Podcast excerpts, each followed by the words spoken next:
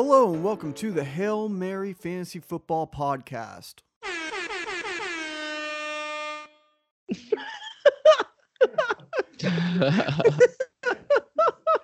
I'm here with Jordan Sanders and our special guest Joe LaPenta. How are you today, sir? Good guys, happy to be here. Thanks for having me. Uh, Yeah. Let's talk some starts and sits. Yeah, people don't know that you you were on here before, actually. And I forgot to press record. We persevere. Tonight we have who you should start and sit for week eight, and then who you should pick up off the waiver wire at the end. It's a very special day for you guys today. Uh, I hope you enjoy. So let's get down into it. First up on Sunday's games, we have Seattle versus Atlanta Falcons playing at Atlanta. What do you boys think who should start and sit this week for- this game? So Seattle is uh, 53% point, uh, 53% favorites over the Falcons at 46.1%. The line isn't out yet. The spread isn't. So, uh, take it away, Joe. Who do you think sh- you should start and sit in this game? Who do you feel is going to be good? Ma- uh, who has the good matchups? Yeah, I mean, on this one, it's really anyone that plays on the Seahawks offense. Um, I knew that was coming. but in particular, I'm gonna go with the wide receivers. Obviously, Tyler Lockett's a sit, uh, start, um, but I'm gonna also highlight D- DK Metcalf there. Uh, the Seahawks are going against the worst defense. Really, the only difference between the Falcons and the Dolphins is that the Falcons' offense will score points, uh, and that will keep this game competitive and make these wide receivers to start. I know DK Metcalf had that bad bad drop fumble last week, but he has shown that he could go deep and score some He also points. so- had a lot of targets last week. He had nine targets. So he led the team last in target. That's a good sign from Metcalf going forward, especially with a bad defense like Atlanta. Yeah, and you know, Metcalf, I was concerned with coming into the season about how productive he would be and how quickly he would jump into this offense. But you know, just being that large, he's always there. He's always a threat to make a play with the best quarterback in the league. Same thing for Tyler Lockett, who may only get four targets, but may get you a 90-yard touchdown. That's true. And unfortunately, Luke Wilson really hasn't done much since he's taken over for Will Dissly. So last week he ended the week with one uh, one target. I'm just the tight ends for unless Will Dissly miraculously comes back, it's just not going to happen. Um, and then as far as the Falcons, now we had a big trade with Mohamed Sanu going to the Seahawks this week. So is Calvin Ridley like a really good start? Personally, I was starting Calvin Ridley before this. I'm going to keep starting Calvin Ridley again. Um, he's another kind of like mini Tyler Lockett, where he might only have three or four targets, but he'll get you huge production. Now that Sanu's gone, I think he will see an uptick in targets and maybe average around eight or nine a game because they need to throw the ball. So the only bad part about Seattle is their defense is pretty good in all the areas. Uh, they are the 25th best against the receivers. They're only really giving up 18 points a game. Uh, but the then the tight end position, they are giving up the fifth most points to the uh, to the tight end. So Austin Hooper is going to have an amazing game. But you're going to start him anyway because he's the number one tight end on the season. So Who saw that coming? yeah, Devonta Freeman. I have given up on him, but now with Ito Smith out, is that someone you look back to? No. no. All right, just I'm sure people are gonna ask that question, so you just got to figure it out. But that's pretty much for this it for this game for me. Um, the Seahawks, Chris Carson is gonna have a great game. Pretty much anybody who plays for the Seahawks is gonna have a great game. And uh, so if you have DK Metcalf, go ahead and start him up on this one. All right, next we're going to get into the next game. We have Philadelphia Eagles versus Buffalo Bills playing at Buffalo. Okay, so the Eagles, 52.9% favorites over the Buffaloes, 46.8%. This is a 43 and a half over under game, so not a very big spread with the Eagle. Uh, the Buff, I'm sorry, Buffalo is actually one point favorites, one and a half point favorites in this game. A little surprising, but you know, the Eagles haven't really been playing that well. Their secondary, they have one of the worst secondaries in the league right now. So, anybody you are interested in this game, Joe. Sorry, I don't want to hog all the airtime here. So yeah, um, really, yeah. I mean, John Brown, the wide receiver, but mostly I'm interested in Josh Allen here. Uh, God, I hated Josh Allen when he was drafted into the league. Um, I knew he was not very good at throwing the ball, but he can rush the ball, and we know that will happen. Also, as I mentioned, John Brown, I think, is probably the best fit for Josh Allen because how could you overthrow John Brown? How could you overthrow Lil Smokey? So, um, like you said, the defense is banged up. I think it's going to be a good opportunity for both of these guys, but I am definitely starting Josh Allen as a top 10 quarterback this week. Yeah, for sure. Uh, I have Josh Allen as a QB one rest of season. So, uh, just like last year, I feel I, I feel like he's going to finish the year great. Last year, he finished the second half of the season as the number one quarterback. It'd be very bold for me to say he can do that. He can definitely do that again. Just the amount of times he can. I mean, how much he can run on the ground. But for this game particular, uh, particularly, uh, the Eagles are actually the worst at giving up points to the wide receivers. So Smokey, uh, Smokey Brown, he's a, he's a he's a great he's a great start this week. He actually had a pretty good game last week against the Bengals. They played the Bengals, right? I don't say it's wrong. Uh, I believe so. Yeah. Um, yeah. And then so it was good. It was a good game from pretty much their whole team. Now we have Cole Beasley. This matchup wise should be a very good game. The problem is I don't think Josh Allen really likes Cole Cole Beasley that much. It doesn't seem like he does because he doesn't throw the ball to him that much at all. Um, is he someone that you feel like you could, you know, confidently start? I would still probably start Cole Beasley because he's the safety net. Um, you know, when it's like third and long, that's the guy that's going to hit the slant and probably get you the first down. He's going to see his fair share of targets. He's not going to get you any touchdowns. I don't think that. So, I mean, maybe as an emergency flex start, but he's not even a wide receiver three if you're in a three wide receiver league, in my opinion. Yeah, I would say he's a, he would be a, an okay flex position start. He actually is tied with John Brown for the most targets on the team at 45. And then another guy that people are interested in is uh, Dawson Knox. I've seen a lot about him coming up. Uh, is he a good streaming option in this in this game? Uh, maybe I'd start him in PPR just for the chance of a touchdown. Or I'm sorry, non PPR, but I would not start him in PPR. Okay, cool. Yeah, yeah I just don't always, think the volume's there yet. He uh, he the past couple games he's had at least five targets, but you know five targets for a tight end in this league right now is actually not that bad. But I I would understand the the PPR that's not uh, five targets a game is not something that you can win PPR with. So I get that. And then but as far as what I would uh oh, one thing I was one decision I had to make this week that maybe you guys could weigh in on and what you would think about this is uh, Kyler Murray versus Josh Allen.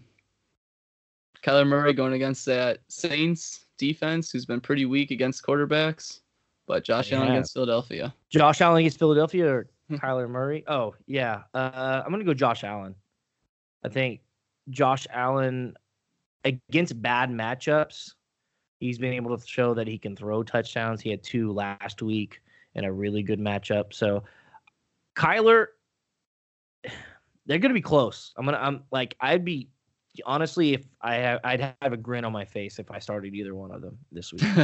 but New Orleans, even though they are, uh, you know, giving up the eighth most points to the quarterback position, there are some games where they completely shut quarterbacks out. So we have seen that. It's not a really. It's not a complete consistent thing every every week but they are giving the most points, and I think someone as talented as Kyler Murray is going to be hard to stop. So, uh, my pick is going to be Josh Allen, but I'd be cool with either one of them. Yeah, I went with Josh Allen as well. Um, I just brought that up because they were similar quarterbacks with the rushing ability. Um, so yeah, Kyler's. I don't think you could go wrong though. Oh, definitely. Yeah. Um, and as far as the Philadelphia side, we have Carson Wentz. Obviously, you cannot not start Carson Wentz, but running backs. Jordan Howard, he seems to be the guy that Philadelphia is giving the most touches to. Um, is do you would you start him? I mean, again, it comes down to your running back selection. I wouldn't feel bad if I had to start him, um, because Buffalo does have a pretty good defense, but if Philadelphia could get inside the five yard line, uh, that's Jordan Howard territory, and the man can fall forward. I would not start Miles Sanders though. Maybe in full point PPR because he's going to get those catches and he can get you a 60 yard, you know, reception. Um, but I would feel more confident in Howard. Okay, yeah. Um, Miles Sanders definitely getting way more involved in the passing game than rushing the ball. Uh, and then Zach Ertz, you know, he's a little worrisome for me just because Dallas Goedert's back and he seems to be taking a lot of targets away from him. At dude, at this point, like I'm almost a little scared to start him this game because of uh, buff the Buffalo defense not giving a lot of points up to really any position. And they're 30th best against the tight ends. Ertz or Goedert? Uh, either one. To Either? be honest with you, yeah, it's just too big of a split for me right now. You know, I I never could have imagined the day where I'd be like, I don't want to start Ertz, you know, and Goedert came in and ruined all that for me. So Uh, yeah, Ertz, I wouldn't start either. I probably wouldn't start either of them. You know, the thing with Ertz is that Nick Foles was in love with Zach Ertz, so I think we've seen um, a lot of production there. But Carson Wentz just doesn't seem to be targeting him as much. And I was a supporter of Dallas Goedert coming in there. They're running a lot of two tight end sets, and I think that they're manning Ertz more than they are Goedert, and that's why he's getting the production. yeah, that's that's true. He's definitely taking a lot of the share away from him as well. But that's it for this game. Let's get out of here. Okay, let's move on to the Los Angeles Chargers versus the Chicago Bears game. Predictor scales got Chicago winning 64.2% to Los Angeles Chargers 35.5%. Over under is 41. You know, and also Keenan Allen did not practice on Thursday. mm Well, I got one more day. If he still, if he doesn't practice Friday, he's definitely out. So, uh, this actually we were going to talk about the weather too. And he thought we haven't even done it, but this is a sixty de- uh, degrees. It's going to be partly cloudy, so not a bad game. LA will fit right in here at Chicago. yeah. Um, with Keenan Allen out, does that boost the value of Mike Williams, or do you think that production is still going to go to someone like Hunter Henry? Uh, Hunter Henry, I think, is going to be solid no matter what. I think honestly, Hunter Henry takes away from Keenan Allen if, from if anything. Honestly, if Keenan Allen's out, I think a lot of that is going toward Austin Ekeler.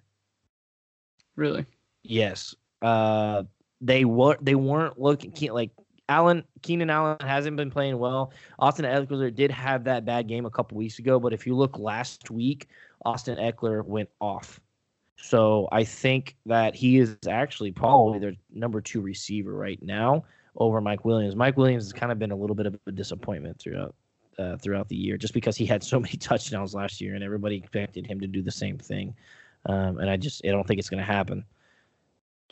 Yeah, I mean, my thing with Austin Ekeler, I could see an increase in production, but I don't think it's going to be like a wow factor.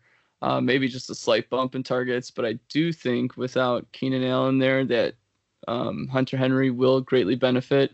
Keenan Allen's a great route runner, and he often hits the middle of the field and exploits the defense, and I think that's what Hunter Henry will do in his place. Cool.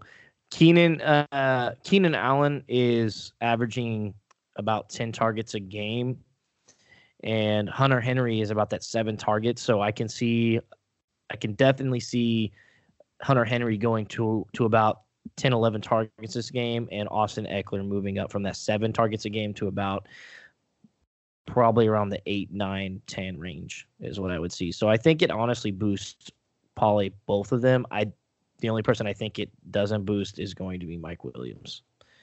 I agree. is- so. That, what about that- Melvin Gordon? Are we benching Melvin Gordon? I think at this point the Chargers are kind of realizing after Austin Ekeler had that down game, they weren't that that game they had a down game. He only had four targets, and Melvin Gordon was you know in the game a lot, and they kind of pretty much split it down the middle. Now Melvin Melvin Gordon did have a, a catching touchdown, but a receiving touchdown. But I think right now the Chargers, especially against this Bears defense, it's it's going to be very hard for them to move the ball and they've just been so bad all year. I think the Bears are going to get up to a start, uh, they're going to get up. They're going to start beating the Chargers, and I think the Chargers are going to have to play from behind the whole game. So I, I like Austin Ekeler, and I think they kind of learned from their mistake a couple weeks ago, only giving him four targets and how how bad they played. Yeah, I'm gonna sit Melvin Gordon, and here's my food for thought here. Melvin Gordon fumbled twice on the goal line last week, and one was taken away by the other team, and that was their Yeah. chance to win the game. Yep. Austin Ekeler's balling out. I personally would buy Melvin Gordon now if you can at the lowest possible cost because I uh, got my fingers crossed that they trade this man by the 29th because they're not going to re-sign him. I mean, they might as well trade him and get what they could for him. Exactly, and unfortunately, he's not going to get the money he wants. so Well, he, doesn't kinda- deserve it, in my opinion. yeah, he kind of screwed himself over a lot. But uh, I didn't answer your question uh, right the last time. I kind of compared both of them. I would not set, uh, start Melvin Gordon. I don't trust him. But what I was trying to say is I would much rather have Austin Ekeler in my lineup. Is what I was trying to say. So Yeah, I got that. that. I got that out of it. It's okay. um, good. And then as far as Chicago Bears, Mr. Trubisky, nope. Uh, David Montgomery, he's been pretty disappointing. He only has two touchdowns on the year. Really, the only person I like in this game is going to be Allen Robinson. And that's the only person I'd be comfortable starting. I don't think the even even with the Chargers being not that great at anything, I just Trubisky, he's just not that great. Montgomery, he's he's got a lot to work to do. I think he may be good eventually. It's just he hasn't started the way people expected him to. Yeah, I think Trubisky is trash. They could have drafted Mahomes or Watson over him. Yeah, and I didn't understand the logic. He only played one year, so uh, that was weird to me. How well do you think the Bears defense is going to do in this game? The Bears defense, uh, They're they're one of the best defenses in the in the in the game. They have been declining week week by week, but they're still you know they're pretty solid. I think the Chargers will be able to move the ball. They have a lot of talented players on the team. It's just they don't have a defense to stop anybody. I mean, I think the Bears showed against the Raiders, especially, that they are susceptible to the run game. And if you Mm. think Austin Ekeler is going to have a good game, then I think that he would probably tear up the Chicago defense. Add in if Keenan Allen does take the field and they get the ground game going, then you know they might give up some passes too through the air. But uh, really quick, just about David Montgomery, I think if he is going to have any breakout this year, this will be the game. Uh, the Chargers give up about 100 yards a game on the ground and they allow at least a rushing touchdown every game except for week one against the Colts. But Marlon Mack had over 200 yards on the ground. So start David Montgomery as a high of 21 touches this season. Hopefully he gets it this game. For sure. And the Chargers are actually the ninth worst against the running backs. But also, you were correct earlier. The the Bears are giving the, the their weakest link is the running game. They don't give very many points up to the the quarterbacks and the receivers. The 27th best against the quarterbacks and the 29th best against the receivers. So, the run game, eh, yeah, I'd agree. The run game is where it's at this week. If you're going to start anybody against the Bears, well, get out of here. Let's do it. Next, we have the New York Giants facing the Detroit Lions. Playing in Detroit, the uh, predictor scales got the Lions winning 78.7% to the New York Giants 21.2%, and the over under line is 49.5. Can I just say this before we start going into this? I love Matthew Stafford in this game. He is going to tear up the Giants defense. I know I wanted to pick him up, but somebody stole him from me. yeah, I Uh, think he was the number one claim in my league this week in one of my leagues. Yeah, he's he's just he's going to go off. Uh, the Giants are. I'm sorry, the Lions are six point favorites in this game.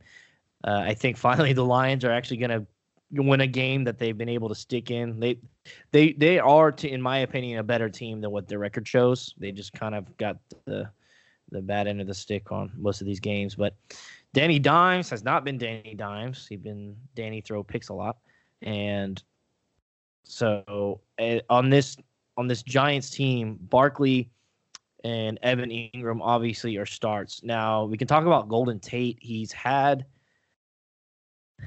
a lot of targets the past couple games. Sterling Shepard, which I believe he is, he's still on that concussion protocol, but I, I would say he's playing. If he doesn't, then we don't have to worry about it. I would start I would start Golden Tate. But would you start Golden Tate if Sterling Shepard is playing? Well, I did see a report earlier, and I believe that right now it's not looking like Shepard will play. Okay. Um, but against Detroit, you know what? I probably will start Golden Tate in a flex if I had to, um, because if Shepard does play, then I assume Darius Slay will go with Shepard, uh, leaving Tate maybe open for some opportunity. They're probably going to be playing from behind like they are every game, and they're going to have to throw the ball a lot. Yep. Uh, Golden Tate, the past couple weeks, last week he had 11 targets. The week before he had nine. So Sterling Shepard isn't playing, I, I look, I, it's going to be the same amount for me. Um, he actually had more targets when Evan Engram came back, and this uh, this sorry, this Detroit defense isn't the best defense. They're right in the middle of the pack as far as giving up points to the receivers and the tight end, but they are giving up the third most against their running backs. So Saquon's going to go off, and he's the only running back there right now. So it's going to be great for it's going to be a great week for Saquon owners. Uh, on the flip side, Matthew Stafford already talked about him. He's going to be a great uh, pickup. This is going to be the game because I know Ty Johnson was one of the the most coveted players this week off the waiver wire. This would be a game where I would be comfortable starting him because this is going to be a bad. This is going to be a good matchup for uh, the Lions. The New York is just trash at everything, and then we have. Wow. Tell us how you really feel. Well, I'm just. I don't. I didn't mean to be rude. Sorry. Let me back it up. well, look at what Chase Edmonds did last week, Exactly. Um. and he's yeah, a sorry. backup, second string. Yeah. We, that's a frustration all on itself. So we can talk about that later. But so many people were mad about that. Uh, but as far as Detroit receivers, I'm gonna have to go Marvin Jones. I think he's the guy right now. He's been on fire, and I think he got to keep riding that fire out. you know, I was a not a Marvin Jones supporter coming into the season. Uh, I can't keep denying that. I guess Matthew Stafford loves him, so I would definitely start Marvin Jones as well. Yeah, a couple of years ago when Marvin Jones was, you know, the only receiver on the team, you know, before Kenny Golladay got there, he he tore it up. You know, now that Kenny Golladay, Danny Amendola, Danny Amendola is so inconsistent. You know, Yeah. he's had two games over ten targets, and that was the first game in this game, this past game. Uh, Kenny Golladay has been averaging about eight eight a game, and then uh, where is where are you, Marvin Jones? Sorry, I gotta look at my list. Well, he had four touchdowns last week. That's all you really Marvin need Jones. to know. Yeah, Marvin Jones. 13 targets. He's averaging about seven. Well, really, the question is, are you going to start? Would you start Kenny Golladay? Yeah, I'd still start him. Okay, I mean, was- there's plenty of space for two receivers in this game. it's true.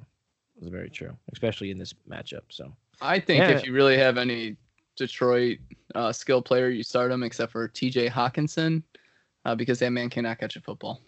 Yeah, neither can Noah Fant. Seems like all the I know I loved Noah Fant coming into the season too, but they they get the opportunity and they just can't convert. Uh, one thing with Detroit though, they can't honestly roll out Ty Johnson for the rest of the year. Um, do you think they're going to trade for a running back? I have been hoping that maybe Kenyon Drake lands in Detroit. that that could be a possibility. And I think that that's coming soon. I Kenyon Drake's getting traded by the end of the deadline. I would say that they're not playing him anymore, which means I and to me it looks like they're just trying to keep him healthy. So Exactly. uh, he definitely could go to the Lions. That could be a possibility, but I think the Lions also have a big possibility of picking up someone like, uh, you know, Jay Ajayi. I think they were working him out. I know the Cardinals were working out Jay Ajayi as well too. Yeah, But and they ended up signing Alfred Morris, so he's still Yeah. available. Uh, or they could just go right back to C.J. Anderson. that's what I. And that's the other thing I was going to say. C.J. Anderson could definitely be back on this team again pretty soon. I'm sure he's waiting at home for the phone call. Put me in, I'm coach. I'm, sure ready. he's. I'm sure he's not working out either because he didn't work out last year when he came back. he doesn't need to. He'll somehow take the field at, you know, the greater part of 250 and get eight yards of carry. oh man, my gosh, who was that? Uh, uh, uh, oh, Eddie Lacy. Was that what I'm thinking about? Oh, cheeseburger Eddie, Yeah. Yeah, like 500 pound, look like Jorvorskie Lane back playing for A and M, bro, like a lineman. Jeez, they were trolling him on Twitter. I remember back in the day, whenever they were all complaining about him gaining weight. Someone, I mean, uh, on Wikipedia, someone put his weight was like 550 pounds. they Oh left it on there for like a year. it was so funny. Anyway, yeah, let's get out of this game. Okay, let's move on to the Tampa Bay Buccaneers versus the Tennessee Titans playing at Tennessee. The predictor scales got the Buccaneers winning 55 or 50.5% to the Titans 49.1% over under 45.5. Speaking of people who could get traded, Marcus Mariota. Uh, I think he's played his last down. I think he's played his last down in Tennessee. But uh, this game is uh, 66 degrees, partly cloudy. So gonna be a, good game for some passing. Uh, Tampa Bay. What do you do with Jameis Winston playing against this Tennessee defense? That's the question. Yeah, so he's he's always done this where he has a good little stretch and then he throws five picks. so then you're like, so he got the five picks out of his way. Uh, I think he probably bounces back this game. He's definitely gonna throw a pick somewhere in this game, but I think this would be a nice bounce back game for him. Um, I'd be okay with starting Jameis Winston if I didn't have any other options really on my team. If you're I a mean- Pat Mahomes owner or something, you know, and not sure if Pat Mahomes is going to play. Yeah, I mean, last week I dropped Jameis Winston and added Josh Allen because he was on the waiver wire. But you know, this team can't run the ball. The Bucks can't run the ball. They're gonna have to pass. Jameis Winston had five interceptions and a fumble last week, and he still like, scored 14 points. or 15 points. Yeah, I mean, he's gonna have to throw the ball. They're gonna get touchdowns. Um, so if you need to start him, I'd start him. Definitely a low end starting quarterback, but if you're suffering from a buy or something, you know, you don't have Dak or Lamar Jackson, and there's no one on the waiver wire. Throw him Yeah. out there. I proj- uh, I'm going to project him as probably a high end QB two this week. I think he's gonna get at least a couple touchdowns against Tennessee, and then whatever yardage, and then you know maybe minus five, but we'll see. Or minus twelve. Yeah. Uh, well, that's amazing how you could still give put up an okay like 14 points a, a quarterback. Like you're mad, but you're like, man, at least it wasn't three. You know, like that happens sometimes. So it's just funny Yeah. how much you can put up still, playing like trash. Um, I mean, I think the first few games, three or four games of the season, Cam Newton was like 10 fantasy points or under. Jameis Winston's doing all these turnovers, is still outperforming Cam. It's true. I had Cam at the beginning of the season. It was very frustrating, and you know, it's not looking good good for him. um, but as far as these running backs, don't start either one of them. And then uh, we're looking at. So obviously, you're going to start both of them, Chris Godwin and Mike Evans. Which one do you prefer at this point in the season? We're halfway through the season. Chris Godwin has been amazing. Uh, he's only had, I think, one bus game all year. But which one are you finishing out the season with? Which one would you rather have? I mean, I'm still writing Godwin. Really, the thing with Godwin, I think it is, is that because he lines up all over, whether it be the slot or the outside, he gets the breakdown in coverage, whereas Evans lines up at the outside. He usually commands the best cornerback. You know, they're not going to switch the best cornerback to Godwin because they're going to have to follow him all over the field. So he's going to get the best um, opportunity. And he's talented. I mean, he was like a third round pick. So it's not like he was really deep in the draft. They drafted him for a reason. He's just Mhm. been really doing well. I'd still start Evans, but in the back of my mind, I would be questioning whether he's going to do good or not. Yeah, uh, the weird part is is he's actually has one more target than Chris Godwin on the season, which is just super confusing to look at. But last week, the dude had 17 targets. So Jameis Winston, it's not like he doesn't trust Mike Evans. I at this point, which is weird because you would think the defense would start, start shifting and covering both, but Mike Evans is going to pull the best corner every time. So that's that's going to give Chris Godwin, you know, the best chance to succeed. So kind of like I the mean, old that's- Jordy Nelson and Randall uh, uh, and Cobb situation you had back then. Yeah, I mean, the most versatile guy on the field is going to get the most targets. And, you know, he'll line up anywhere, and I, he even had a couple uh, handoffs already. So he's Cool. very he's a very good good player. yes, he is. He is. Uh, which sucks for me because I was talking so much trash about him before the season started, and I look like an idiot. So, um, I traded Keenan Allen for Chris Godwin and some picks in my dynasty league, so it worked out well for me. very nice. That's a very good pickup. Uh, now, anybody else from the Buccaneers? No. No, Cool. Uh, let's move on to the Tennessee Titans. Uh, I would not start Ryan Tannehill, but whatever. Uh, Derrick Henry. He hasn't been that great lately, but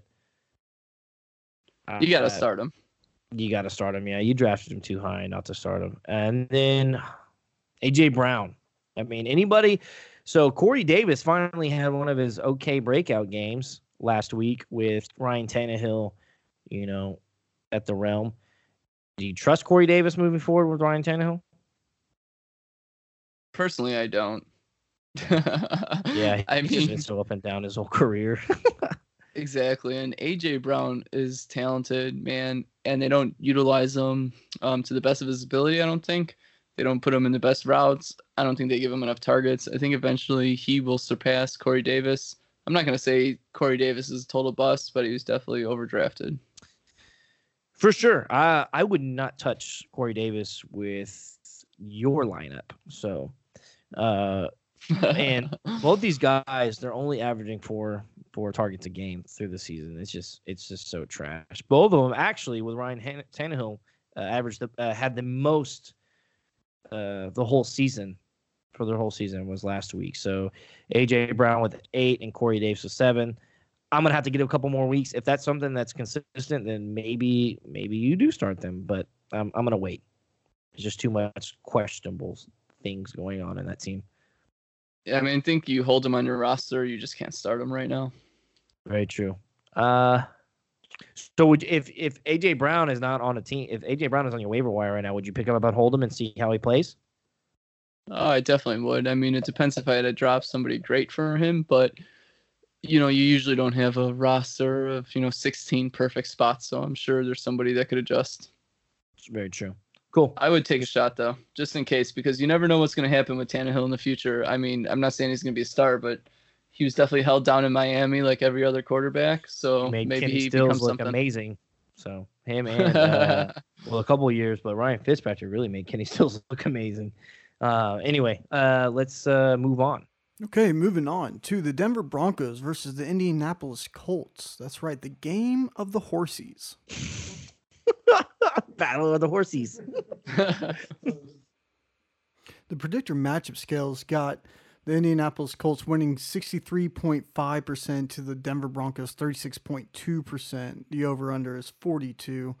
I honestly think this is going to be a closer game than that, in my opinion. Well, the way jo- uh, Jacoby Brissett's been playing, I I don't know. He could tear him up. I'm not sure. Um, Wait, who was Yeah. the favorite? The Broncos or the the, Colts? the Colts, yeah, for sure. Okay, yeah, Cool. that's what I thought, but the audio cut out. So sorry.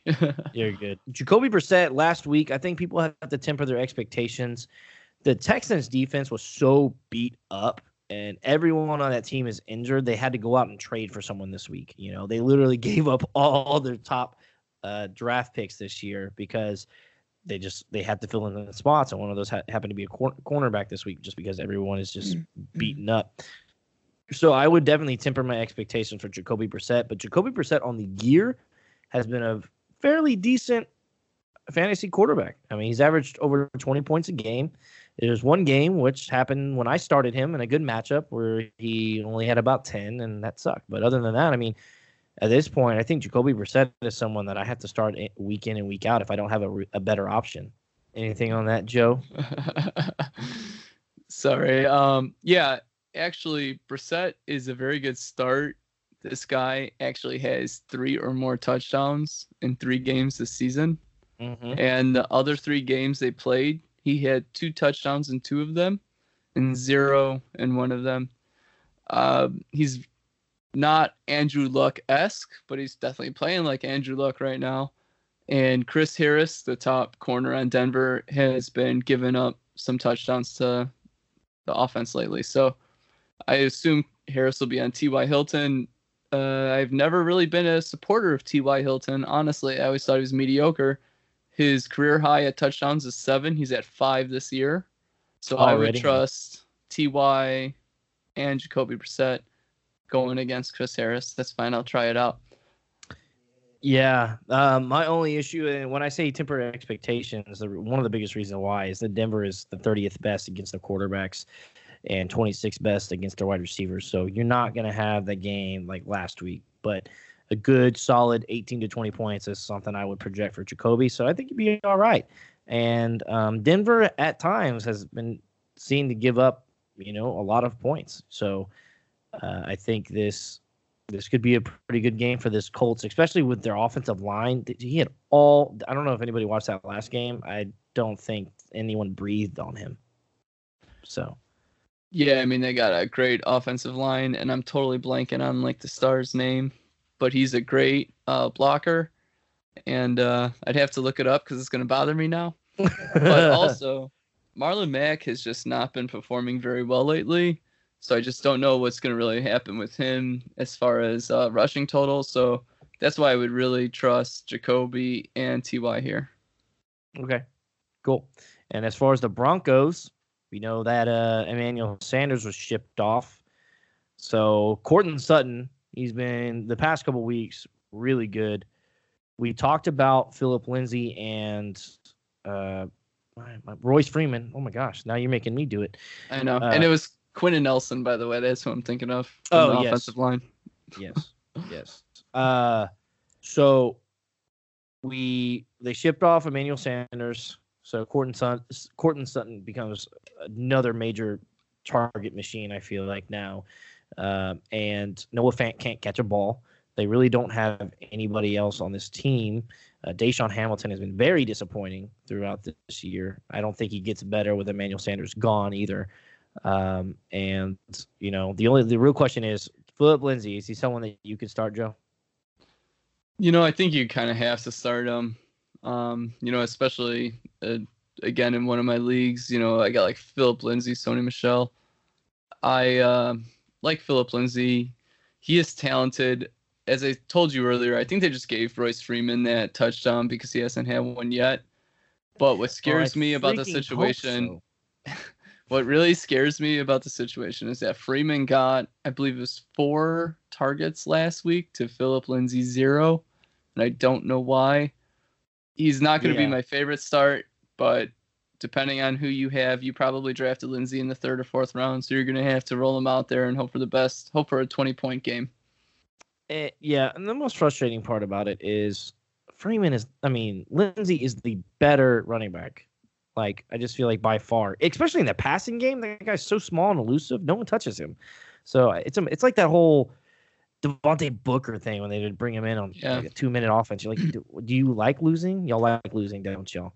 And so, uh, Royce What Freeman did have five. them, Phillip. Lindsay only had one target last week, so he did only have the one. What I hate about them is, um, you know, when you do this split, you don't allow your running back to get going. Like last week in the Bears game, for example, David Montgomery only got two carries. Of course, he's not going to do anything with those two carries. Tarik Cohen only got seven carries. He's not going to do anything with those. Yeah. A running back needs like 10 plus carries to really break off that long play. And when you're in Denver and these guys are splitting carries, they're only getting, you know, 10 carries each. That really affects their game. Phillip Lindsay, like you said, has way more burst. And if you look at the game last week, they both ran for just like two yards, you know, two Yeah. yards, two yards over and over. And so I think this committee could actually affect, you know, these players on the field. Yep. Uh, and unfortunately, the Colts are the 26th best against the running back. So I'm actually, I I'm gonna say as a Phillip Lindsay owner, I'm benching him if I have a better option. So and I actually do because Nick Chubb came back from bye, and I also have Aaron Jones.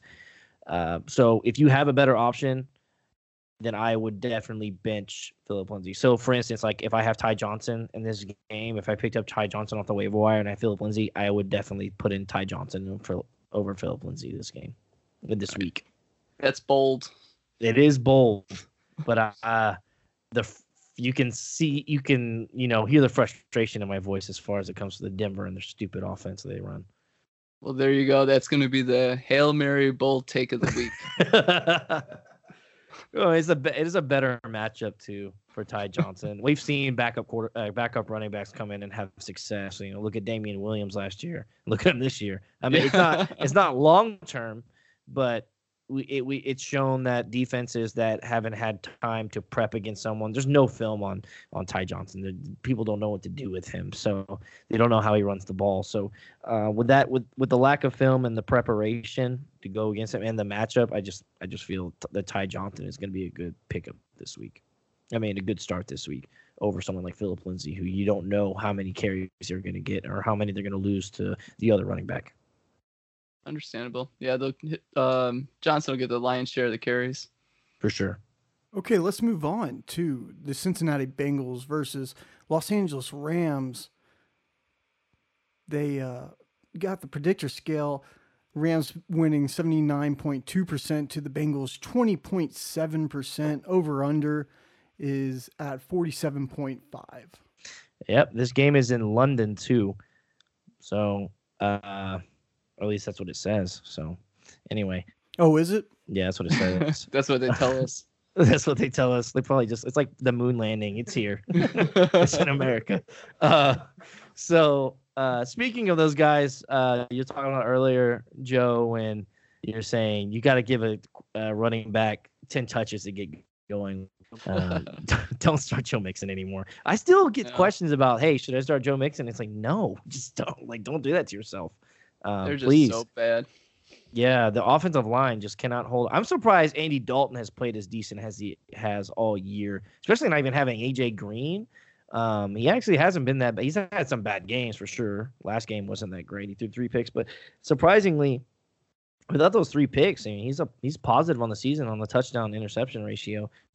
Um, now, I mean, what you're gonna see him at the end of the season, and you're gonna see Andy Dalton. and You're gonna be like, hey, he wasn't a bad fantasy quarterback but he probably was because he'll get those numbers in a few games. True, and one of those games I feel like is going to be this one. Um, the Rams haven't been great this year, but the Cincinnati Bengals have been terrible. And this is a 13. Uh, uh, Rams are 13 point favorites in this game, and I actually believe that they could be more. I think the Bengals are going to get down. Uh, pretty early in this game, and I think Andy Dalton's just going to have to pass his way back in the game, especially with them having no run game whatsoever. It's, I mean, it's all Andy Dalton. He's like one of the highest attempts on the season so far. Well, it's because he has to be, really. Yeah. uh, Todd Gurley, you start him or you sit him? You start him. I mean, he's going to get his production. You could probably even start Darrell Henderson, honestly, because they're probably going to dominate time and possession in this game. Okay, cool. If you uh, have Malcolm, to. Brown is he back? No, he's out. Okay, he's out. definitely out. Uh, he's been weird. That was like a total flop. I've been stashing Malcolm Brown in my dynasty league like all year. Well, he does it every time. He's like, "Oh, I gotta play. Oh, something hurts." Yeah, right. Uh, yeah. oh, my groin. it sucks too because I played against him in high school. He he went to Steele, and you know I like really? to see someone. Yeah, I like to see someone from where he went to Steele, went to San Marcos. We played against each other our senior year. We were actually in the same district, so I always root for him. Um, he actually dated one of my friends too. Uh, I root for him, and I want him to do well, but you know it's just not happening right now. Um, he's a talent. He's a talented guy. He just you know has can't stay healthy.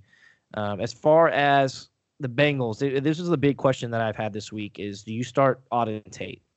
Auden Tate's a good option he was a little disappointing last week, but I still think he's gonna get a good option. Um, not a wide receiver two. I'd start him as a wide receiver three in a three wide receiver league, and then of course as a flex as well. But you know, Dalton, if he's gonna put up those kind of numbers, and you think Dalton's gonna do good, then he has to have a wide receiver to go do go to and do good as well. That's true. Uh, as far as the targets go on this team, if we look, Tyler Boyd obviously leads the team in targets. He's just been a target machine all year. And then if we go look at Auden Tate, which apparently is impossible to find, he's been averaging five in the year, but the past four games he's had, oh, sorry, past five games he's had 10, he's had six, six, 11, and six. So six is a nice floor for a flex position for me. So I, I'm cool with starting Auden Tate at this point. Now, as far as the Los Angeles Rams receivers, I think Cooper Kupp. good. That's it. Yeah. no, no, no. Robert Woods. I mean, he plays well against bad teams. I know it's a bad team, but it's just this this team has been frustrating in the wide receiver area. And oh, and the yeah, running back area too. Everywhere. They've been Well, frustrating yeah. everywhere. yeah, but you know Todd Gurley, you know what to expect out of him. We expected that. We didn't expect the top, you know, wide receivers in the NFL to kind of poop Take out here. back. Yeah. Yeah. Uh, yeah. Well, if But- you had to pick one, Robert Woods or Brandin Cooks, I'm going Robert Woods. I'd still go. You know what? I would say Robert Woods because of his receiving production, but then I think of that game where he only got that one receiving touchdown and then nothing else. But Well, he had a game where he only had one Robert Woods. touchdown. As he carried, he carried the ball. He didn't have a target. he, Yeah. he rushed the ball for a touchdown one game with zero targets. So that's super frustrating because that means that he has a super low floor, and they're not going to hand the ball off to him every week. So, and he's not going to take it into that. He's not going to take it to the house either. So, I mean, it's it's frustrating, but I think um, at this point, I actually all I I've been playing Terry McLaurin over Robert Woods. I actually flipped them last week, and it's actually helped me. Um, this week, I did not play Terry McLaurin either. So, anyway, uh, if I had to pick one though, I would pick Robert Woods for sure. Yeah, I would go to Robert Woods too, but you're definitely starting Cooper Kupp, and I mean he's a obvious weekly starter. Yep. And then um, I another bold take. I don't think that. Well, it's probably not even that bold. I don't think that AJ Green plays for the Bengals anymore. I don't think he play. I don't think he plays this season. This season for any team or just for the Bengals? Uh, for the Bengals, Okay. I think. I think he gets traded. Yeah, I seen a rumor earlier about him getting traded to a specific team, but I can't remember what it was. But they go back and forth. They've been going back and forth all year, and it's been super frustrating. It's just like we have no interest in trading AJ Brown.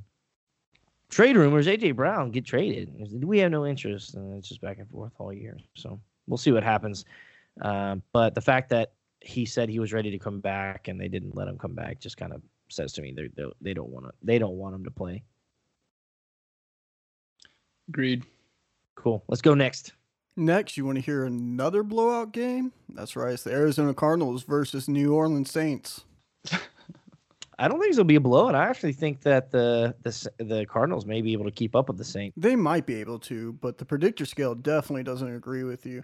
They got the er, New Orleans Saints winning 83.3% to the Arizona Cardinals 16.5% with an over under line of 49.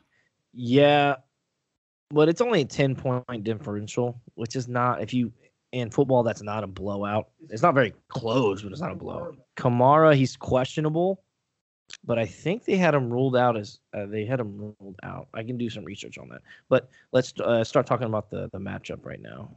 Joe, anything you take away from this game? Well, I mean, you bring up Kamara. I think I did see he was still questionable, but he got in a limited limited practice, I believe. Yeah, You he have double check on that. Return. I just checked it. Returned to practice today, so he is practicing. So that's a good sign. Any anytime they practice on Thursday, um, they they typically play. Uh, the only problem is is he limited, and that could definitely be something that happens, especially from last week. We saw that he had played a limited role, or not last week, the week before. I'm sorry, he was out last week. This is going to be this week's David Johnson Chase Edmonds situation because That's what Latavius was Miller, saying.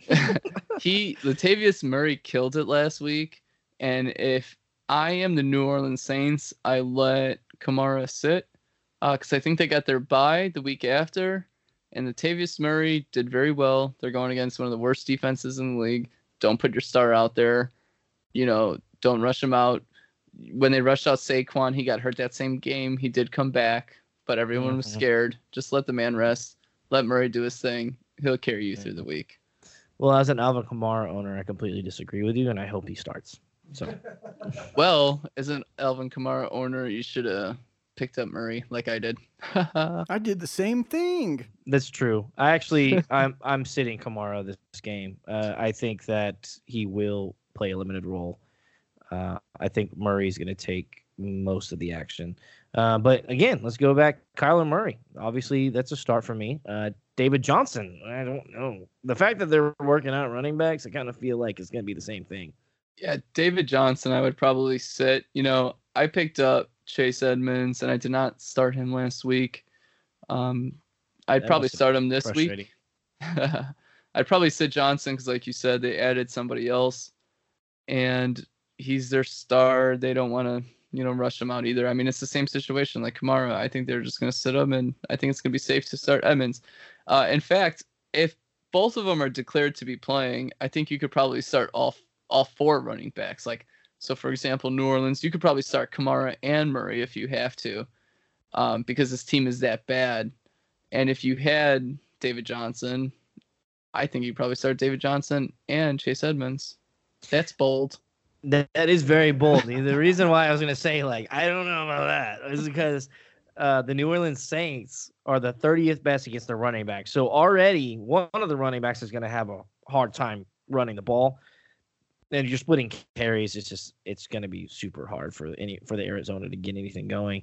Uh, the good thing about Arizona though is they've been able to show they can stick in games even with their bad defense. Kyler Murray has been able to you know move around the pocket, get out of the pocket, throw the ball on the run, and even get you know yards on the run. He's you know uh, I, I don't want to say a poor man's Lamar Jackson, but he's the next Lamar Jackson as a better passer.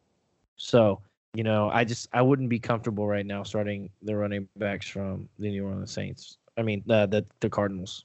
I mean, the reason why I said I think you probably start both of them is because David Johnson has had some of his best moments this season lining up at the wide receiver position. And if they don't want him to take a huge beating, but they want him to contribute on the field, it would be safer to line him up in the slot rather than have him, you know, run the ball down their throats and let Chase Yeah. Edmonds do that. It's very true. Uh, Teddy Bridgewater. Are you interested in Teddy Bridgewater? Well, Drew Brees might come back this week, so no. That is true. I haven't. Yeah, I have. Uh, they said I'm that. not sure, but Teddy Bridgewater, to be fair, has been a great backup quarterback for them. Well, he was drafted to be a starter, so I would expect him to be pretty good. But um, he's been a very he's been one of the best game managers since he's come into the league, especially when he played for the Minnesota Vikings. I mean, he's not someone that just like lights up any team. You know, he did have four touchdowns one game, but he's not he's that's not him. He's just a game manager. He doesn't turn the ball over. He makes smart decisions, and that's just been Teddy Bridgewater his whole career. So, um, as far as receivers, uh, obviously you got Michael Thomas. Anybody else for the the Saints that you were interested in starting? I mean, personally, not really. I mean, if you need a spot start, you could probably pick up anyone. Not even Ted Ginn. I mean, well, that's low- that's what I mean by that's what I mean by anyone. well, but yeah, you could probably pick him up and start him if you have to, but I I wouldn't want to. yeah. The only problem with Ted Ginn is he's had the, one of the highest drop percentages of like all time. So it, it's just, yeah, it could pull the top of the defense, and he also could just drop the ball. So, um, but I mean, if I had to, I guess in a super deep league, I'd be I'd be okay with starting Ted Ginn this game because he could get over the top and make some something happen. Every now and then he does, and especially against bad defenses, I think he could definitely do it. But as far as the Cardinals, we're starting Larry Fitzgerald for sure. Anybody else? Christian Kirk if he plays, but I don't know if I've heard an update on that yet. Yeah, he's been uh, he's been on the verge of coming back for a couple weeks, and he just doesn't. I'll do some research on that. But other than that, that's that's pretty much it. Not a very great game to really just throw in, to throw people into some uh, to throw people into your lineup. So Christian Kirk did not practice, but says he remains a day to day. What I would do is if I'm a Christian Kirk owner and I have to start Christian Kirk, I would just see if he practices Friday. Most of the time, they don't practice Friday; they don't play. So that's it. That's all the advice I can give you. Let's I get mean, outta if- here. You got to add somebody off the waiver wire just in case if he's one of your primary wide receivers. He shouldn't be. That'd suck. just saying, just putting it out there. Yeah. Next, we're going to talk about the Jacksonville Jaguars versus the New York Jets playing at Jacksonville. Predictor scales got Jacksonville winning 75.6% to the Jets 24.2%. And the over under line is 40. Not a very high scoring game here. What do you guys think? who should start and sit in this game? Jacksonville favored by six. Man, if you look at Gardner Minshew's stat line, it looks so good. he looks like he's an amazing quarterback. Uh, now, this Jets defense. Oh, you okay? So we start DJ Chark. That's an agreement, right? We got to start DJ Chark at this point. Um, Dede Westbrook got in the mix last week. I know he was listed as questionable. He still is, but I don't know if he's not playing. Um, do you start Dede Westbrook in this game? Yeah, I mean, I would feel comfortable with both Westbrook and Chark. I mean, New York hasn't been great. I don't really believe in Minshew mania, but they're gonna have to score some points. Sam Darnold might be out of this one, so that's gonna keep New York off the field and Jacksonville on the field. His injury still makes me laugh, bro. you know what they said? they rule him out with a toenail injury. That's so dumb. oh man. He Okay. uh, must have kicked a ghost on the field. yeah. I I guess something happened. I'm not sure. Maybe the mono spread to his toenail. I'm not sure. Um, Yeah, he seriously had the most ridiculous illness and injuries. Your toenail hurts, and then you have mono. Oh my, get out of here, bro. Get back to high school. Yeah, bro. Um, yeah, no way. And I was talking about that la- uh, last podcast. No way would my coach ever let me sit out with a toenail injury. But whatever. Okay, so Le'Veon Bell, start him up. Dude, Fournette. He may not be the greatest running back in the world, but my God, the amount of carries he gets is just ridiculous. Um, he's Yeah, their whole whole team right now, as far as you know, someone that's just a consistent starter. Sometimes volume and opportunity is just better than actual talent. And if you're gonna get 25 yards, it doesn't matter if you only rush for three to four yards to carry. You're gonna get 75 to 100 yards and Yeah, maybe a true. touchdown. Yeah, well, he's you know he his his longest runs don't even match up with the yards he gets per game, so it doesn't make any sense. He'll end the game with a long run as a 69 yard run, and he'll end up with 66 yards, and you're like, wow, he went backwards all game. Uh, yes, uh, but you interested in anybody like Jamie, uh, Jamison Crowder, Robbie Anderson, who's apparently getting traded from what I saw today? Well, that would suck. Uh, I saw a great tweet. He's like, "Oh yeah, just make the game harder for Darnold. Trade Robbie Anderson. That's what I want them to do." Uh, any, yeah, are I interested seen any- the. Sorry, Sorry. I seen the Anderson um, trade rumor on Good Morning Football today. It was the first I heard of it. That'd be crazy. But I started Crowder last week um, in hopes of them playing catch up against the Patriots, and it did not work out. I just can't trust any of these guys. Honestly, I'll, I'd sit them all. Especially if Fa- Falk plays. There's no way. There's no way you can put any one of these guys in. Um, oh, by the way, speaking of Jets quarterbacks that get injured, Minshew actually reminds me of Trevor Siemian when he played for the Broncos. When everybody was just hyped him up and was like, "Wow, Siemian's amazing," and he was, you know, came in next year as a captain and was just trash. And it was just like, "Ooh, this was not a good decision." Um, okay, is true. anybody anybody else from uh, these two teams that you're interested in starting? Because that's pretty much it. Chart Not really. D, What about the Jacksonville defense? They're, I mean, without Jalen Ramsey, they're not as good, but they're going against the Jets, so you'd probably fire them up. they're still a good defense. I mean, they they've been pretty good. They played last week pretty good without Jalen Ramsey. So Oh, I also seen a trade rumor for Ngakoue too, which Really? would further weaken their defense. Yeah, because this is the last year of his uh, rookie contract, I believe. yeah, They're seeking a Jacksonville's kinda- first round pick for him though. wow. Well, Yeah. uh, seeing how much the Rams gave up for Jalen Ramsey, that may not be too far fetched. That, 'cause Yeah, they that- could have three first round picks next year. It's true. Who else has three first round picks next year? The Dolphins. That's who else. They have so many picks. Um,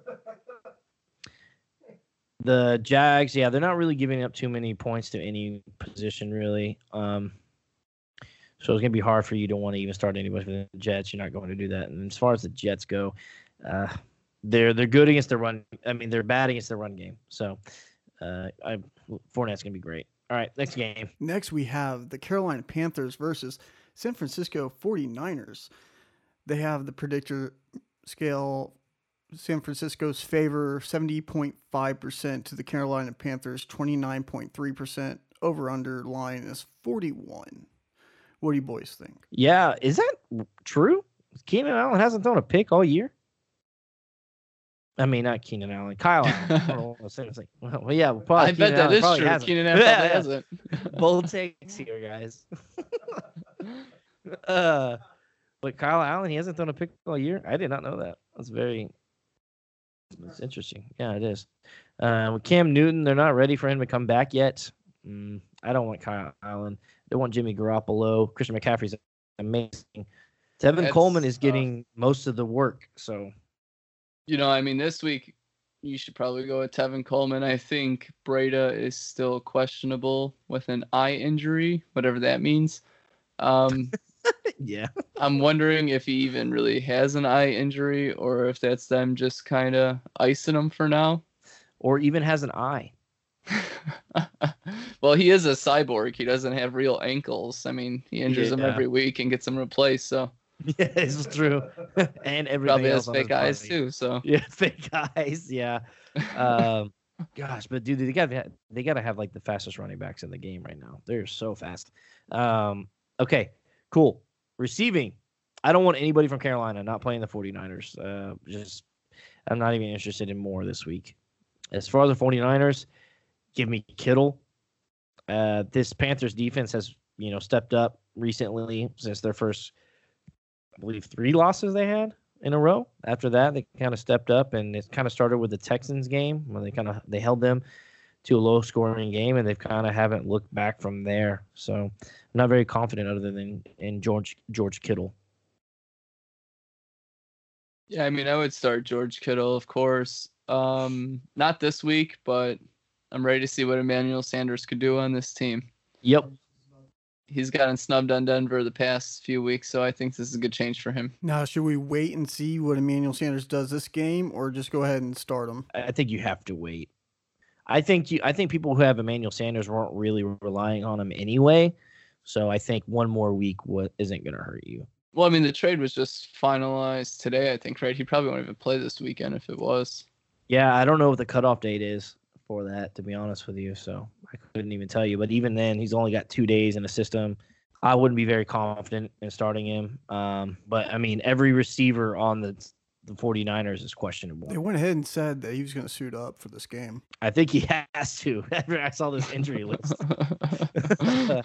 so, but I- so many people right now just buy Pettis low, buy Pettis low, and I just like I don't I don't see it. I don't see it happening. It just it hasn't clicked yet. I don't think it's going to the rest of the season, and I think uh, Emmanuel Sanders coming over kind of takes that Marquise Goodwin spot. So I don't think he's anybody. I, I don't think you're starting him anyway, but you're definitely not going to start him anymore. Agreed. So, um, but I think that if Emmanuel Sanders, you know, goes to custom, I have to see how he plays week one. He probably have a lot of targets. I still wouldn't play him after week one if he has a good game. I think he's a safe start. The wide receiver three, maybe a low end two.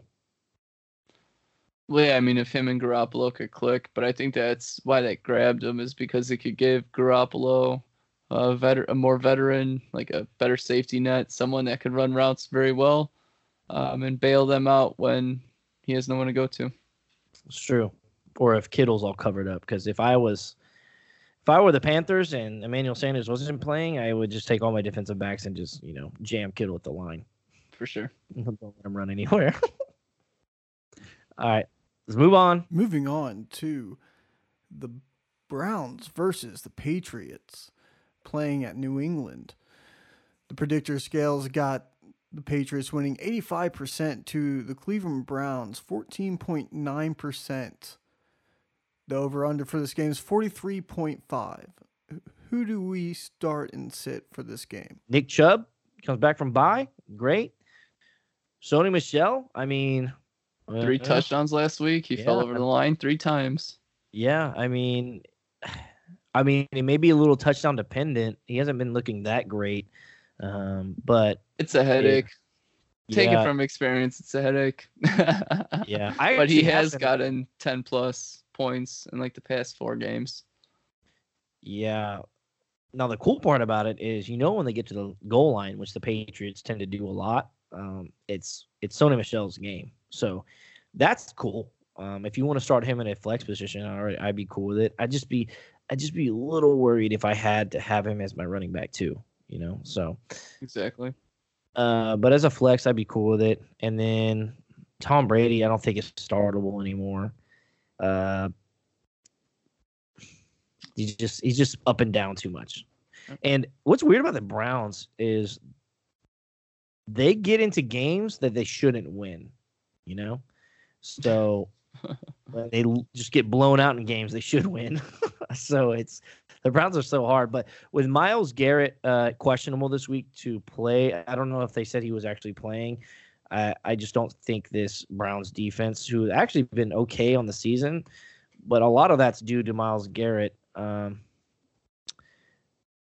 I don't see anything on him. He was limited in Thursday's practice, so we'll have to see if he plays a full practice. But if Myles Garrett doesn't play, I mean, the Patriots they should run away with this game already. Shouldn't even be that big of a deal. But would you start Tom Brady in this game? I mean, he wouldn't be preferred, but he would be a low end starter if I had to. He's a, a streamer. Yeah, um, he started the year really strong. You know how I would start in my quarterback position? Is the New England Patriots defense. One quarterback on the season. That's crazy. Uh, uh, okay, so Nick Chubb. Ooh, Also, a- uh, Josh Gordon was put on the IR today. And is going to probably be released.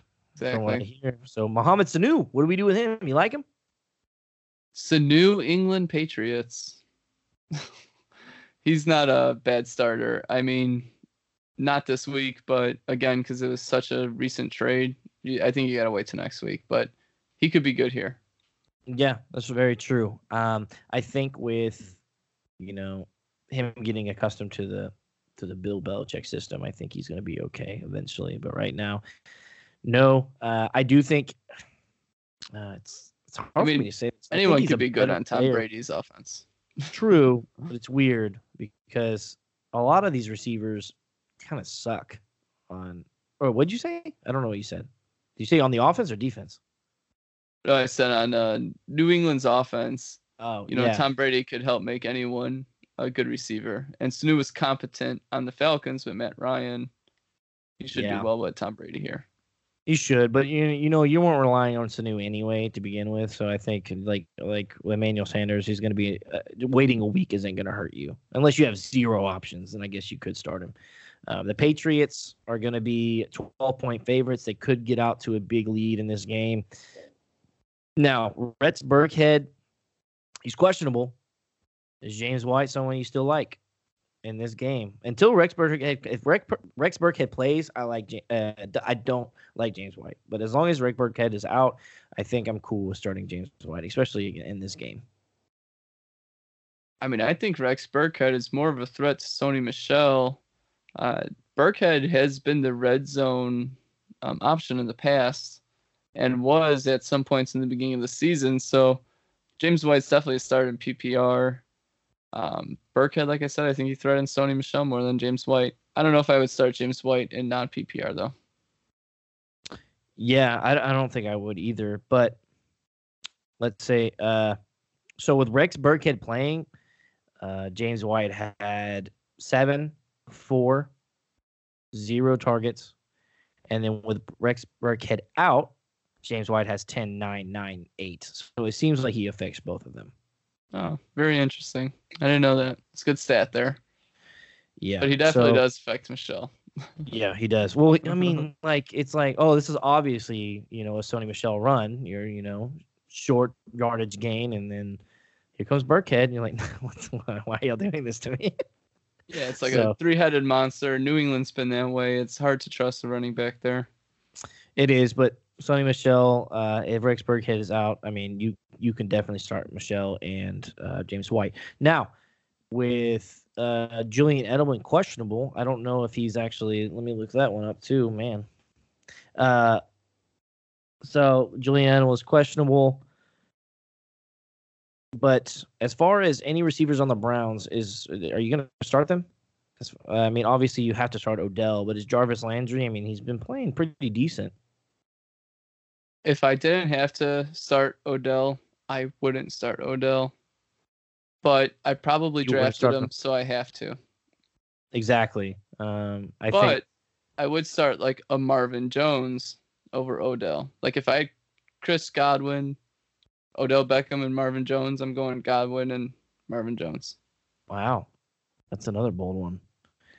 Uh, I think at this point the Odell's floor is just so low. I think it's it's a reasonable take. You know, um, it's just so floor, but also his ceiling is just so high. You know, I think Marvin Jones is a safer option. You're just not going to get you know one of those 10 receptions, 150 yard games, and one touchdown out of out of Marvin Jones. I mean, you did last week, but I don't. That's just something I don't feel like is going to happen week in and week out.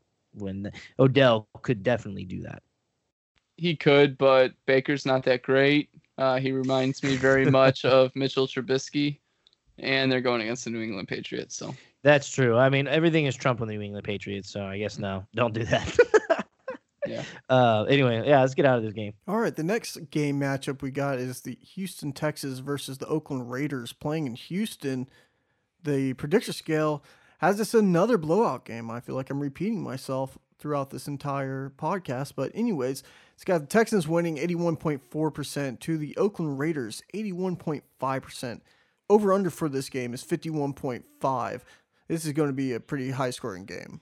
Yeah, I mean, it's only seven point. I mean, Texans are only only seven point favorites. However, if the Texans ever stop the Raiders, the game's over. The problem is the Texans defense, their their secondary so beat up. I mean, it's almost impossible, you know. And they also, you know, they lost Will Fuller, uh, Tytus Howard has been gone went down, Roderick Johnson went down. So I mean, they are both questionable. So the line could be a little even more janky than it already is. So the the Texans are just kind of questionable, but have the potential to just blow out any team they play. With the Texans secondary so beat up, do you would you start Derek Carr? Uh, I don't ever want to start Derek Carr. Um, especially now, I think that Oakland really realized that their offense should funnel through Josh Jacobs. I think this is the last week you could actually put Josh Jacobs in like a start or sit conversation because he'll just be a weekly starter from here on out. Um, you know, the guy is awesome. He's doing very well. He's getting more involved in the passing game. He had uh, three targets compared to Washington and Richard's one target each last week. So they're starting to trust him there as well. Um, he's probably the only person on Oakland that I would start. I am at- Oh, oh yeah, there you go. I forgot about him. See, he's still he's still, Yeah. you know, he's popular, but he's still someone you forget. Um, that's I am interested in seeing what Zay Jones could do if they play him. I just want to see him take the field and see what's up there. If Tyrell Williams returns this game, would you play him? Uh, I know he was dealing with plantar fasciitis, so I don't know what the status is on that. Uh, if I play, if he started, yes, and he was 100% healthy, and it wasn't these one of these like 75% or you know I think I could do with things, then I would start him. Yeah. Uh, well, the reason why I'm saying is he's back in practice this week, so it's Oh, the first time he's been back in practice, so he definitely could start. And I think right now, other than Waller, the only real option you have in Oakland would be Tyrell Williams, especially. I, I think I'd be okay starting Tyrell Williams. I think I would, especially with this uh, Texans terrible defense, Exactly. uh, uh, terrible secondary. Sorry, I think Josh Jacobs. I think that he's gonna ha- struggle a little bit against the on the run. The Texans are actually not bad. Um, they don't give many points up to the running backs. They're 25th best against the running backs. They're also very good against the tight ends. But you got to start Darren Waller. You just have to. Now, DeAndre Hopkins becomes amazing with Wolf Fuller out. He always plays great when Wolf Fuller's not in. So, all you DeAndre Hopkins owners, you can look forward to that. Um, anyone else like Carlos Hyde? I mean, he's been getting so many touches every game. I think I still have to go with a volume if I if I need him. He's more of a flex. I wouldn't trust him as my RB two unless I had to, but I would flex him. You know, he's been making mistakes and they still play him, so I don't think he's, you know, that he's safe. He's not Yeah. too dangerous. and I would flex him as well. So just to get that out of the way, um, and then Keke Coutee, Kenny Stills. I'd start Coutee. Not Stills.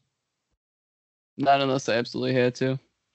Stills, uh, I know he had a great game, but I'm not Yeah. trusting him. it's just hard to trust. Like with Will Fuller out, obviously one of them is going to be great. Uh, not great. He's going to get more targets. Now, Deshaun Watson seems like he only looks to Stills like in the most crucial moments, like third down and five. Stills will catch it, or you need to throw a bomb to win the game. Stills is there to catch it. Now, this week, this is probably the only week I would say this. I would actually start both of them. Um, the reason why is because the Oakland Raiders are actually the second worst against the receivers. And with Will Fuller out, I think it's going to be spread out evenly between the both of them. Um, obviously, I think Keke Coutee has a higher upside.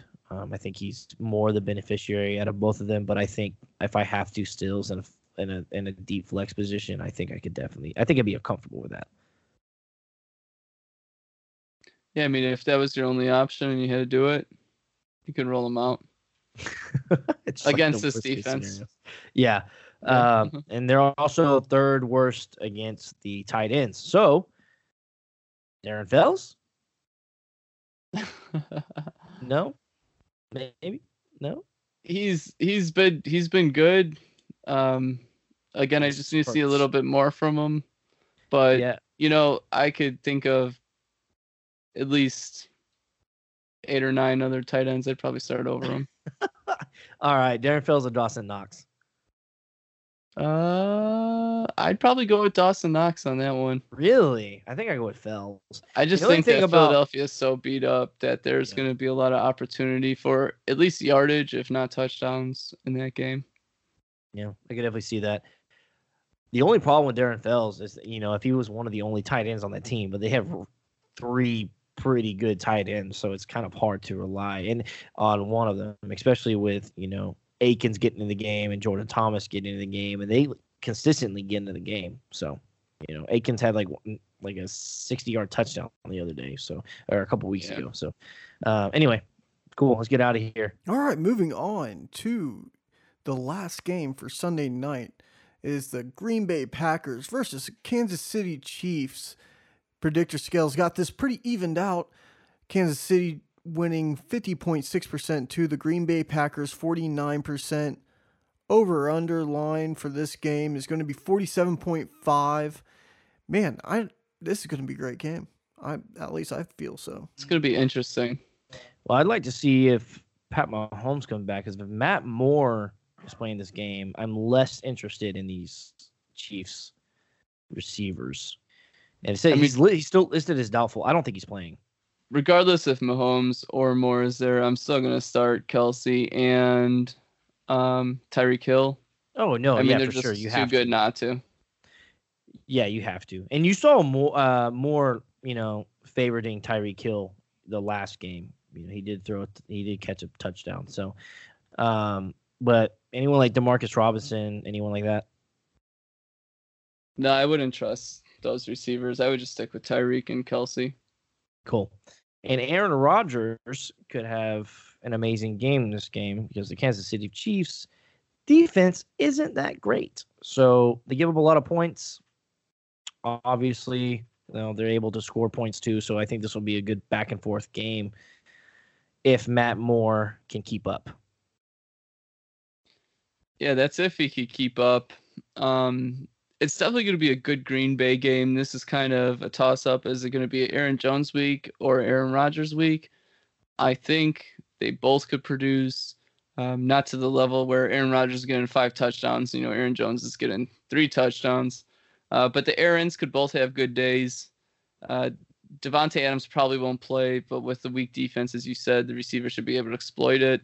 Kansas City was one of the worst ground games, but they did hold up um you know last week so we'll see if they hold up this week Yeah, I don't think it's gonna happen. Uh, But you know, you're, you're talking about com- two completely different teams. You know, the Broncos and the and the Packers.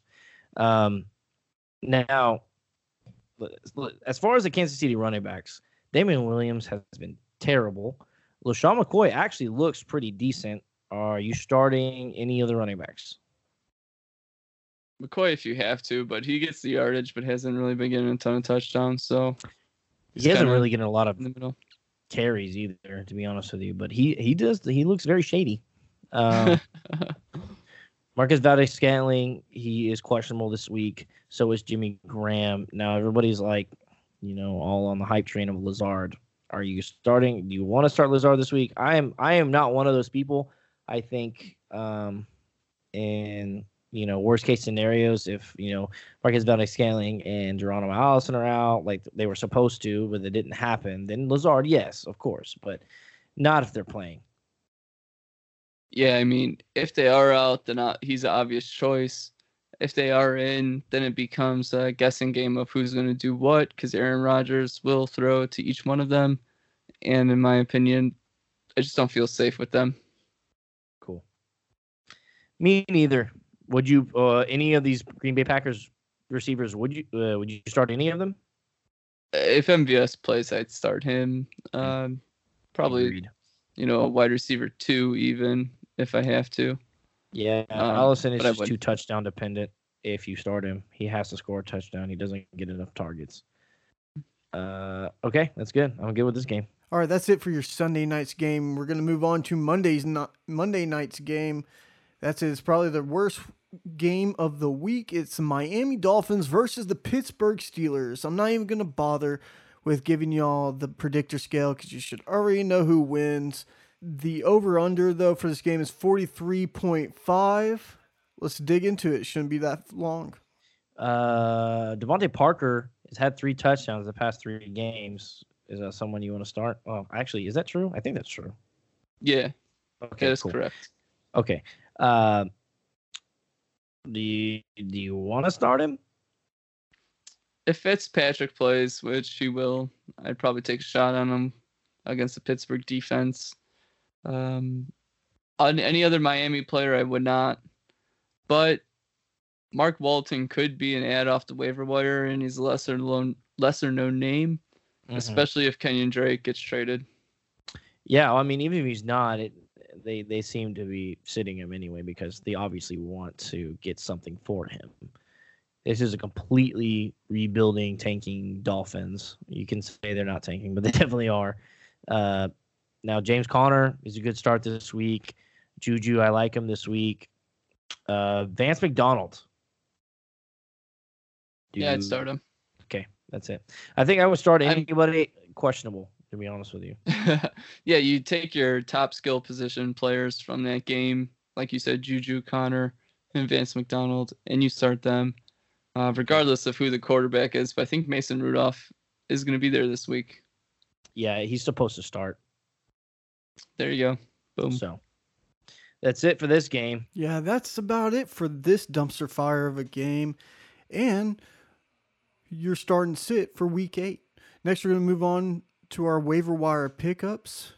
Uh, Joe, since you're a special guest, why don't you take it away with who you picked up off the waiver wire this week? kind of what I was saying. ear- I kind of included them earlier. Um, obviously, Ty Johnson was a big one. Um, Mark Walton, like I just said. Uh, more importantly, I would say Matt Stafford in leagues I've seen is probably going to be the best waiver wire pickup of the week. Mm-hmm. Uh, not just for this game, but probably for the season moving forward. You know, the man's done well. Uh, he's going to carry this team now with the running back banged up, even if they add a CJ Anderson or a um, someone like I said, Kenyan Drake or whatever trade.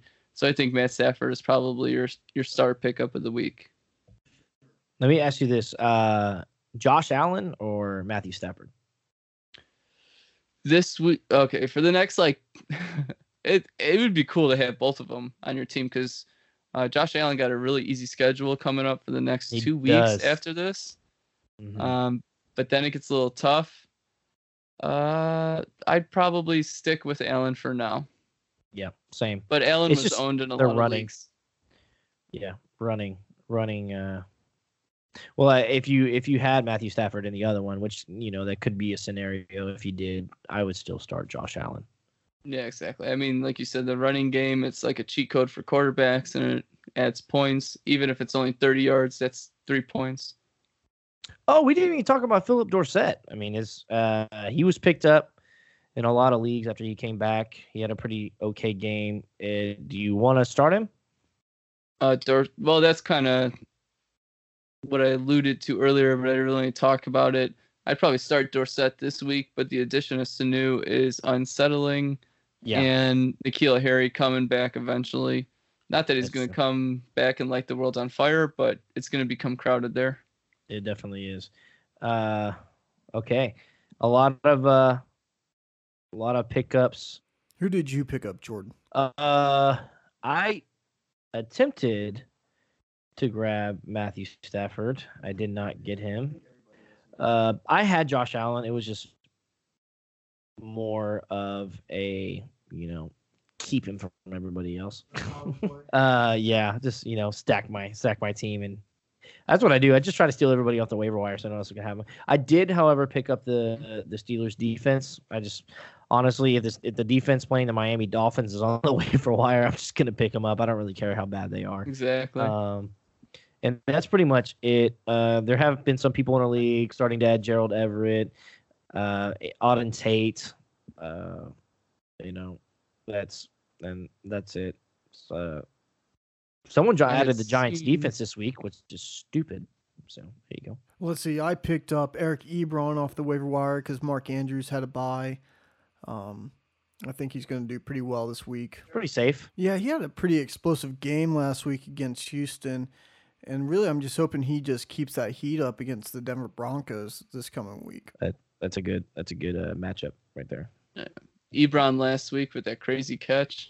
Yeah, don't remind me, bro. I'm a Texans fan, so a couple controversial calls too. So it's whatever. Whatever happened. You know. Uh, Nah, it was- it also, was I a b- bad seen game. I seen uh, Jay Ajayi out there. Someone picked him up in one of my leagues. Is anyone interested in Jay Ajayi in case he comes back? Uh, of course not. Degenerative knee disease is still Yeah, degenerative knee disease. yeah, I I need someone. Yeah, that's exactly what I was gonna say. I just need someone with knees. If they don't have knees, I just can't start them. So the last thing I was gonna do my main start and sit for the week. My start of the week is gonna be Keke Coutee. It's gonna be a good matchup for him. And my sit of the week is gonna be Phillip Lindsay. I just can't I can't trust that split right now. So if you have a if you have Phillip Lindsay, I'm gonna sit him. I hope I said that early in the podcast. If not, I'm gonna feel stupid. I think you did say it earlier. Okay, cool. Because I wrote it down, and if I if I change my mind in the little podcast, at the end of the podcast, I say it, and I'm like, "Wow, I'm an idiot." Well, then you could just cut it out and it never happened. No, this is raw. This is raw. We're gonna have your whole dog incident on here too. All right, cool. Well, I think that just about does it here. Um, thank you, Joe, for sitting here and talking with us. It's been a pleasure having you on the podcast, sir. Oh yeah, thank you guys. Anytime. Oh, we forgot to press record. twice. Lightning strikes Uh, twice. yeah, same spot. If you're a new listener, you can catch us at our Twitter handle at the Hail Mary FF Pod. Joe, where can they reach you at for your new podcast going on? yeah, so um formerly the Super Fantasy Football Brothers, I have started something different, branched out from um, my friends. It just couldn't keep going. So I am now the Fantasy Football Faction, and you can hit me up on Twitter at FFF Joe Lapenta. Three Oh, F's. you made- Joe Lapenta. You made a new one? That's the same you- old Twitter. oh, I just changed the you name. your- I got you. So I still got my, you know, thousand followers or whatever. And I have ignored the community, but I will be back now that I'm podcasting again. Yeah, by the way, I've tried to follow you on my personal account like 10 times just so that you follow me back. You have not. So thank you. Uh, well, you know what? I usually follow everyone back, but you may have done it at a time when we weren't podcasting. Oh, sorry. but Pick better times. definitely, but I follow back, so definitely uh, follow. And don't worry, I will get that follow back to you. Cool. Well, you do the same thing, so it doesn't matter. There we go, we- Cool. Well, it's great having you, Joe. yep. Thank you guys. Well, I've been your host, Adam Sanders, for the Your Hail Mary Fantasy Football Podcast with Jordan Sanders and our special guest, Joe LaPenta. say goodbye, fellas. Bye. I'm gonna say he has been Nope. listening. okay. All right. We're out later.